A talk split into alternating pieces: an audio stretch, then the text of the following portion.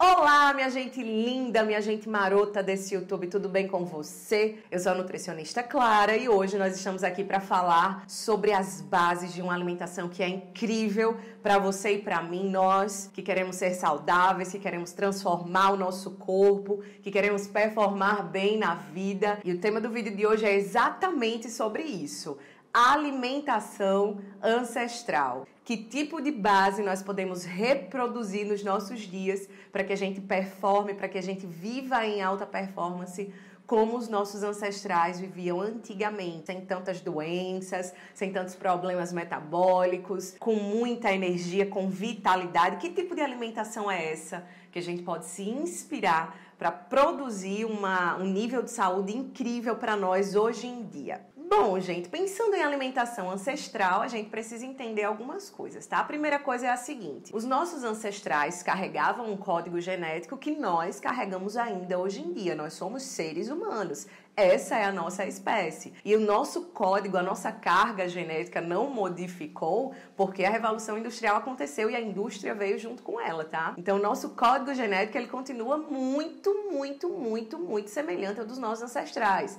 O ponto é que o modus operandi da nossa vida hoje em dia, a forma como vivemos, realmente é completamente diferente. Mas a nossa carga genética não é. O nosso corpo ele foi feito, ele foi codificado, projetado para lidar com escassez não com abundância, não com excesso. E quando a gente para para pensar um pouco como era o nosso ancestral, a relação dele com a comida era muito forte no sentido de sobrevivência. Ele era um, uma espécie que caçava e coletava o seu alimento, ou seja, ele estava em, em constante nível alto de atividade física para poder realmente correr atrás do bicho, caçar o bicho, para poder coletar os seus vegetais, as suas plantas e assim comer. E entenda que ele não comia a cada três horas, tá, caro pupilo? Não havia indústria nem supermercado para ficar no ouvido dele falando. Tem que comer a cada três horas, senão o metabolismo desacelera. Isso para ele não existia, isso sequer passava pelo pensamento, porque o nosso ancestral ele comia quando ele encontrava alimento. E não era a cada três horas que ele conseguia caçar e coletar o seu produto alimentício, né? Então, quando a gente para para pensar, a gente entende que ele não comia o tempo todo,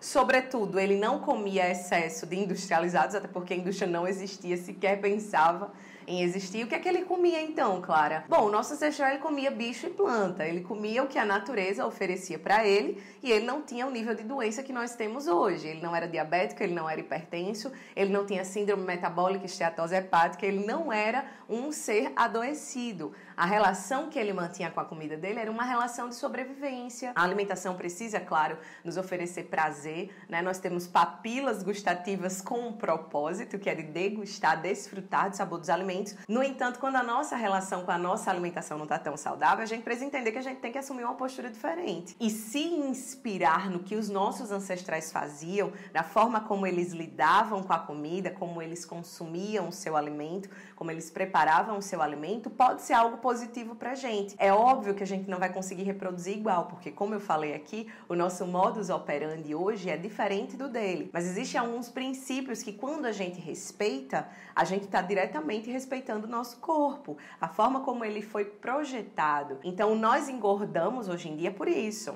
Porque nós consumimos muito alimento sem matriz alimentar interessante. Nós consumimos comida o tempo todo, nós não fortalecemos o nosso estado não alimentado, que é o estado onde a gente consegue emagrecer. Nós não conseguimos aplicar jejuns saudáveis com bom senso, porque na verdade a gente acha que ficar no estado não alimentado faz mal, porque alguém falou pra gente que faz mal. No entanto, quando a gente começa a olhar para o nosso ancestral, a alimentação dele não era assim. Como eu falei aqui, ele comia quando ele podia e ninguém preconizava para ele o que comer e em que momentos comer, porque isso sempre foi muito intuitivo, né? O seu corpo e o meu corpo reconhecem o que é comida de verdade, reconhece o que é bicho e planta, o que são carnes, ovos, produtos de origem animal e também os produtos de origem vegetal. O nosso corpo sabe que isso é comida e é por isso que ele celebra tanto quando a gente adere a uma alimentação mais natural, né? Porque a gente foi feito para isso. Então esse é um dos princípios que a gente pode estar tá aplicando no nosso dia a dia, uma alimentação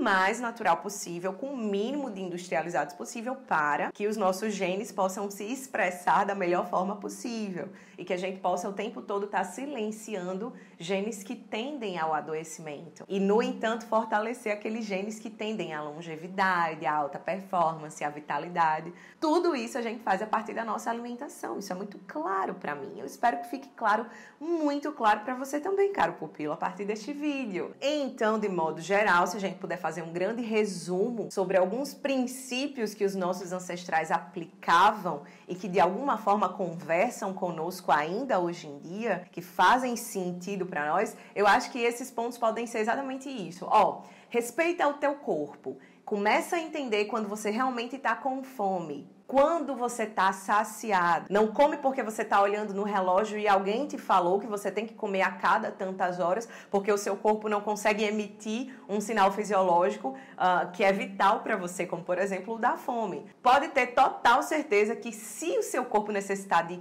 absorver, de digerir, de assimilar nutrientes e energia naquele momento, ele vai saber emitir um sinal para você. Se essas palavras fazem sentido aí no seu coração e no seu cabeção, meu caro pupilo, Não deixa de se inscrever aqui no meu canal, porque você vai ter acesso a todo o conteúdo que eu produzi por aqui. Dá um like, deixa teu comentário aqui embaixo, deixa tua dúvida, que aí me norteia para produzir os próximos vídeos. E não deixa de compartilhar com alguém. Talvez esse vídeo possa ser um grande despertar para essa pessoa. Até a próxima, vejo você sempre por aqui e esteja sempre aqui interagindo comigo, porque eu realmente tenho interesse em saber o que é que tá passando aí pela sua cabecinha para que a gente possa lançar luz. Beijo, meu amor! Até mais!